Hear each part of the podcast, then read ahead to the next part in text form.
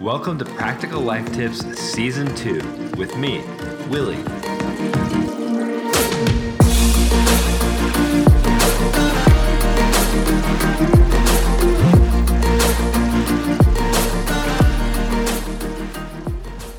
Welcome back to another episode of Practical Life Tips, everyone. We have been a little bit all over the place this week with no specific theme. We talked about Apple Watches on Monday, we talked about sleep yesterday, and today we're going to talk about ice cream because why not? There's a really simple way to keep your ice cream from getting super hard in the freezer and to keep it from getting freezer burn if you tend to leave it there for more than a couple months. I don't have this problem because it's usually gone within a week, but if you do, good for you. So, the easiest way to keep ice cream from getting rock hard or for getting freezer burn is simply to put it in a large Ziploc bag. And just to clarify, I mean that you put the whole entire ice cream container into the Ziploc bag.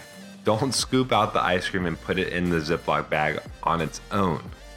The trick is to make sure that Ziploc bag is filled with air because air acts as an insulator in the freezer. This small bit of insulation helps keep that ice cream nice and soft so when you're ready to dig in, you don't have to wait for it to thaw. Also, most freezers don't maintain a constant temperature.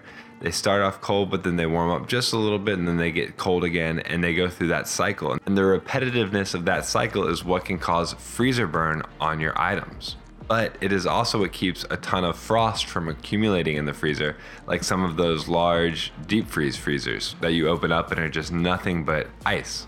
Always pros and cons to everything. But by throwing your ice cream into a freezer bag and making sure that bag is filled with air, you can avoid those temperature changes messing up your ice cream over a long period of time.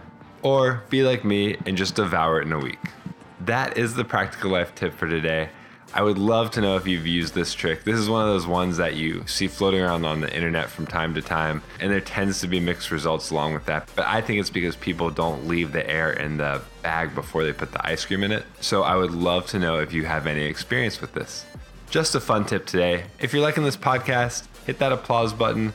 Use the call in feature if you're listening on Anchor, or if you're listening somewhere else, definitely hit me up on Instagram or Twitter at morewilly and let me know your thoughts or share any of your own practical life tips.